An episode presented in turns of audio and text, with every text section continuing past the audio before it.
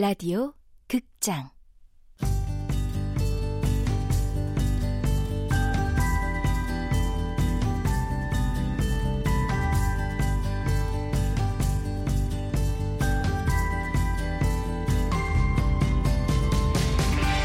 서른의 반격.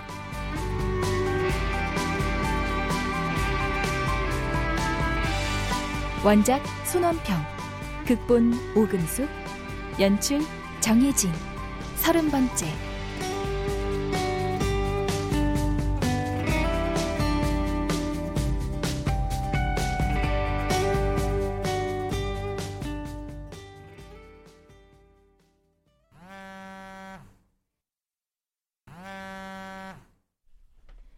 핸드폰 진동이 오래도록 울렸지만 누군지 확인하지 않고 받지도 않는다. 내가 생각한 사람이 맞아도 두렵고 아니어도 두려워. 제시! 안에 있는 거 알아요? 문 좀 열어줘요! 제시! 제시!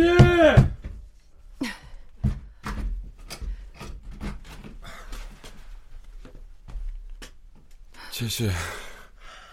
초췌해진 모습으로 건들거리며 서 있는 규옥을 잠시 바라본다. 술 많이 마셨나 보네. 그렇지 않아도 하얀 얼굴이 더 파래해. 겉모습과는 다르게 상큼한 섬유 유연제 냄새가 보드랍게 풍긴다. 그래, 난 이런 걸 좋아했었지. 하나로 모아지지 않는 이런 모습을. 전혀 신경 쓰지 않은 것처럼 보이는 옷차림을 뚫고 상큼하게 풍겨오는 이 향기. 덥수룩한 머리와 하얀 손에 저 부조화를. 제시한테, 제시한테만큼은 묻고 싶은 게 있어요. 정말 내가 가짜라고 생각해요? 저 순수한 눈, 꾸밈 없는 저 표정. 날 안아주었던 가슴과 내 손을 맞잡고 용기를 불어넣었던 저 손. 내가 가짜라고 생각하냐고요. 아니요. 단지 내가 당신의 세계 안에 머무를 수 없을 뿐이에요.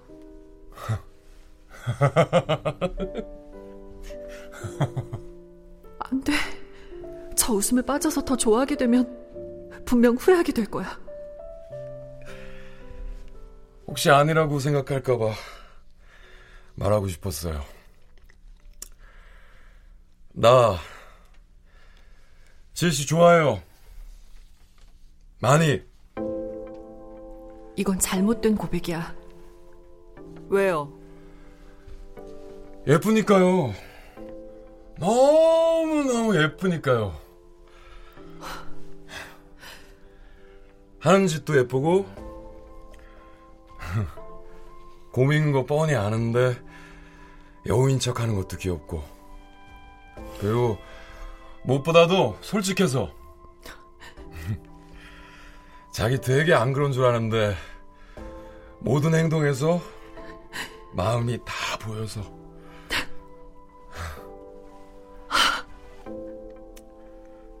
제시, 다른 날이었다면, 그날 밤 같은 어떤 때였다면, 그랬다면 견딜 수 없이 달콤했을지도 몰라.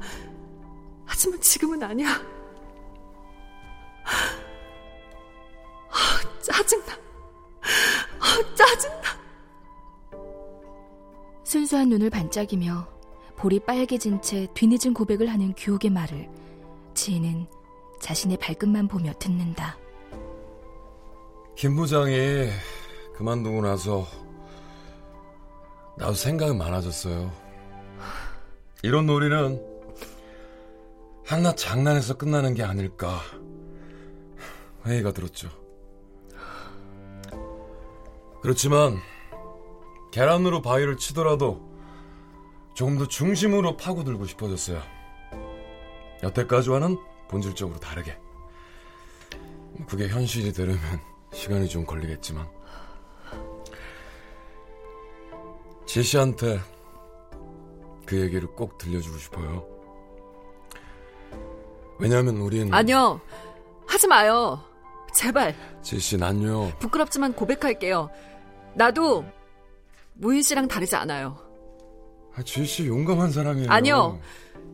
그런 척 하고 싶어서 잠깐 현실을 잊을 수 있어서 되게 멋진 사람이 된 것 같아서 혼자 얘기 싫어서 그래서 같이 어울리는 척 했던 것 뿐이에요. 지씨. 마음속은 늘 의심으로 가득했고 들킬까봐 불안불안했죠. 허세에 찌든 위선자가 된 것 같아서 아주 끔찍한 기분이었다고요. 그런데 이제라도 솔직하게 말할 수 있어서 후련하네요. 그렇게 말하지 말아요, 지씨. 내 앞가림이나 제대로 하고 싶어요. 그러니까 이제 제발 내 갈 길 좀 가게 좀 비켜줄래요? 잠시 정적이 흐른 후 규옥이 천천히 몸을 돌려 길을 내준다. 지혜는 그 틈으로 빠져나와 집 안으로 들어간다.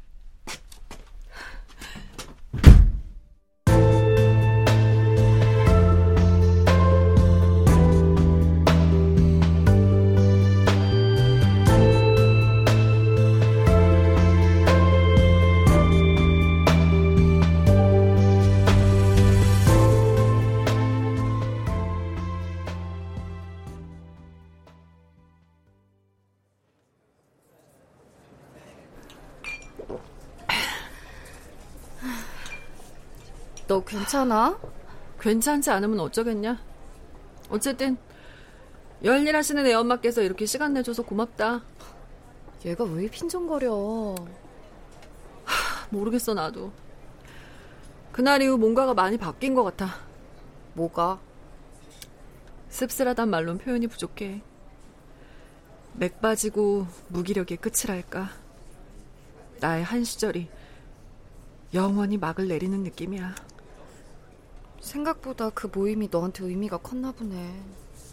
그랬나 봐. 규혁 씨도 그렇고. 재밌는 모험이었다고 생각해.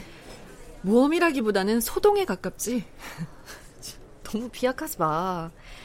그런 작은 변화가 모이면 세상도 바꿀 수 있다는 거. 너도 알잖아. 글쎄다.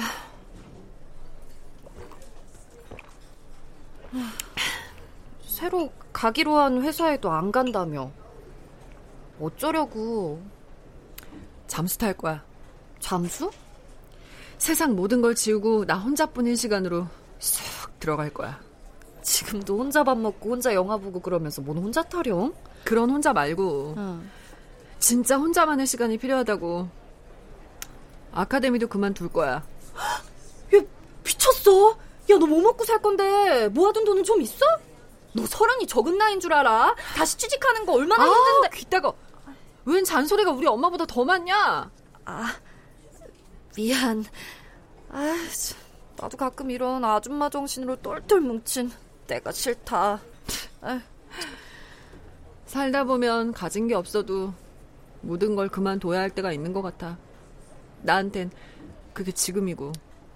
그래. 대신 꼭 다시 올라와야 해. 너무 오래 혼자 있으면 병나. 알았지, 지혜야? 그럴게. 고맙다, 다비나.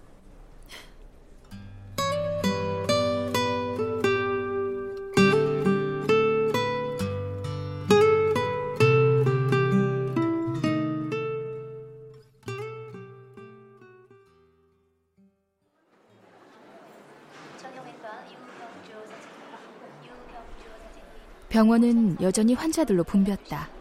하얀 의사 가운을 입은 규옥의 아버지는 더욱더 차가워 보인다.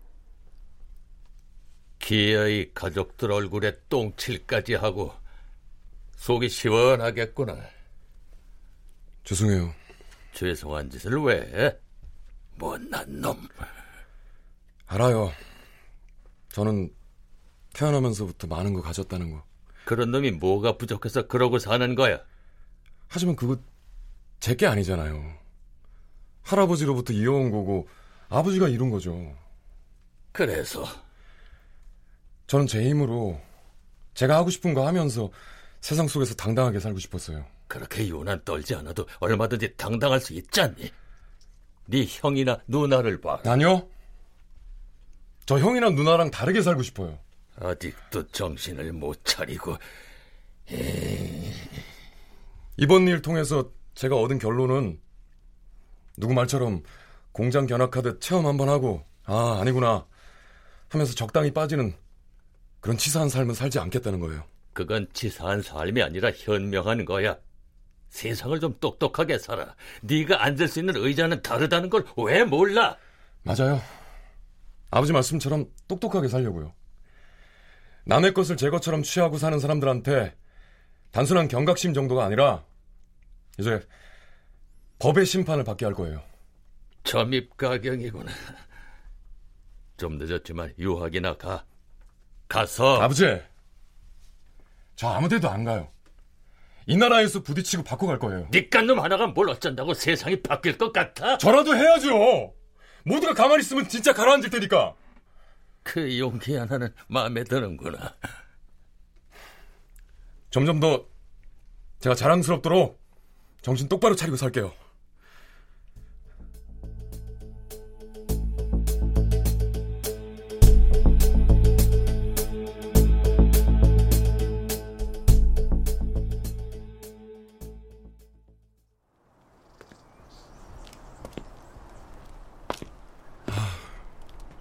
이 길을 지혜 씨가 내 가짜 친구가 걸었는지 알겠네.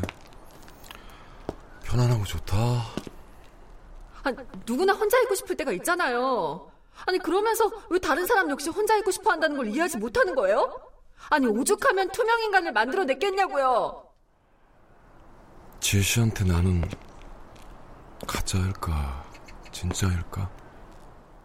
김 부장님한테 친 장난도 그렇고 그 규옥 씨가 진짜 원하는 게 뭔지 알고 싶어요.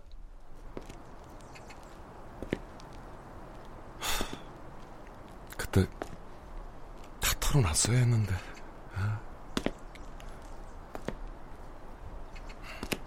정처 없이 걷다가 낯선 동네의 치킨집 앞에 이른다. 그때 오토바이에서 내리는 누군가와 부딪힌다. 어, 어, 어 죄송합니다. 아이, 죄송합니다. 됐다, 이 재문사님 눈 어디다 두고, 어, 엄마! 이게 누구요? 아, 아이. 규욱 씨 아니요! 부장님 여기서 뭐 하세요? 아따, 뭐하긴 치킨 장사하지. 아, 여기가 우리 가게요. 그러시구나. 야, 이렇게 만나니 반갑네, 그래. 그러니까요. 다들 잘 지내지야? 예, 예. 부장님은 잘 지내셨어요? 아이, 뭐, 그렇지, 뭐. 아, 아유, 마, 아까 먹은 저녁이 너 이제야 내려갈래? 아, 진짜 여전하시네요. 네? 뭐가? 아, 아니에요. 장사 잘 되세요? 뭐, 잘 되긴 뭐. 한 집 건너 한 집이 닭집이요. 음. 먹고 살려니 버티는 거지. 뭐 뭐니 뭐니 해도 월급 생활이 최고야. 아유, 내 정신 좀 봐. 아유. 배달이 밀려가지고. 아, 배달까지 직접 하시는 거예요? 아, 그럼 사람 쓰면 그게 다 돈이요. 아무튼 오늘 반가웠어. 잉? 예. 다음에 한번 꼭 놀러 와야. 알겠습니다. 서비스 잘해줄 테니까. 알겠습니다, 부장님. 예, 들어가세요. 김 부장이 황급히 가게 안으로 들어간다. 그의 굽은 등이 유난히 눈에 밟힌다.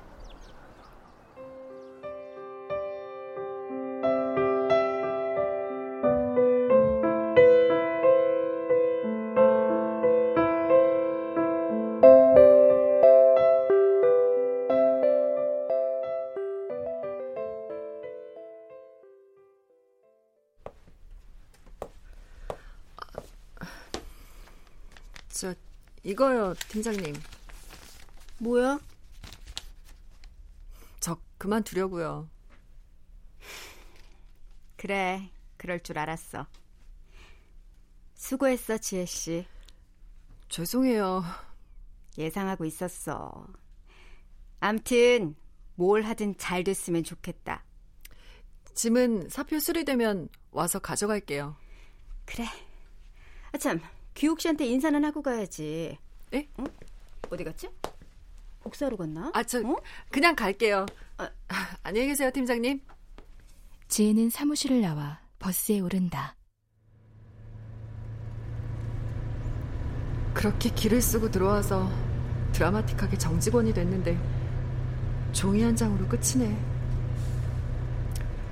역시 끝은 쉽고 빠르고 느닷없어. 그리고 와야 할 순간에 오지. 버스 기사가 라디오를 튼다. 익숙한 멜로디의 노래가 나온다.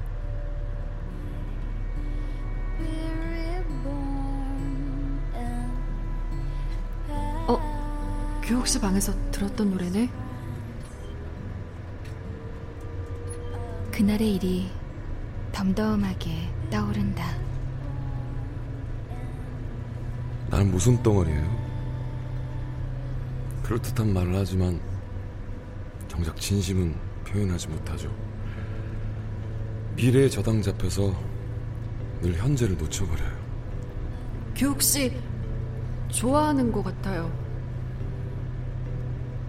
나를요? 왜? 난 아무것도 가진 게 없는데? 교육 씨가 말한 가진 게 없다는 게 무슨 뜻이었을까?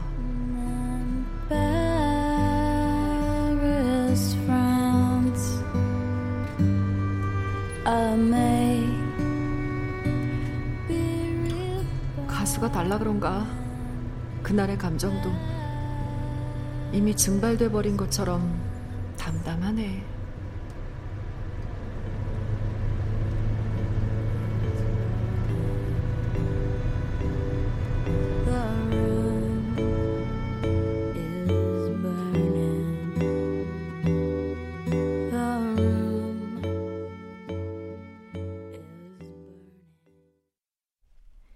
아카데미에 짐 정리를 하러 간 날, 유 팀장은 지혜에게 작은 인형을 내민다.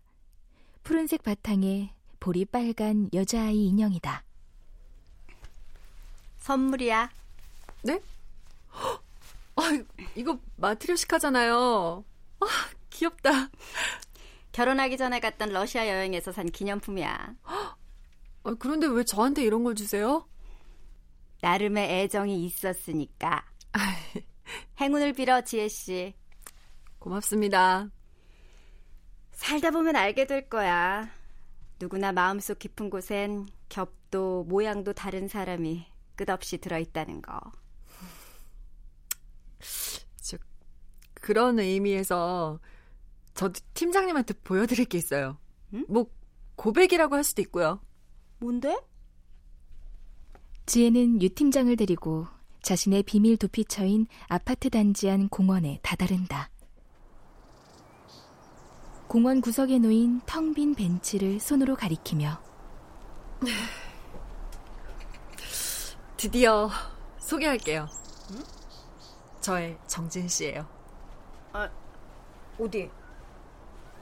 어디 있는데? 어? 내 눈에만 안 보이는 거야? 아, 이거 착한 사람 눈에만 보이는 거예요. 뭐? 아이고, 으이구, 으이구. 설마 내가 보인다고 뻥이라도 칠 것 같냐? 아이고, 참. 지혜는 정진의 탄생에 대해 솔직히 들려줬고 유 팀장은 머쓱해했지만 고개를 끄덕이며 음, 그랬구나. 음, 아유, 더 진작 알았으면 좋았을걸. 더 이상 함께할 이유가 없어지고 나서야 우린 서로를 조금쯤 이해하게 됐네. 처음으로.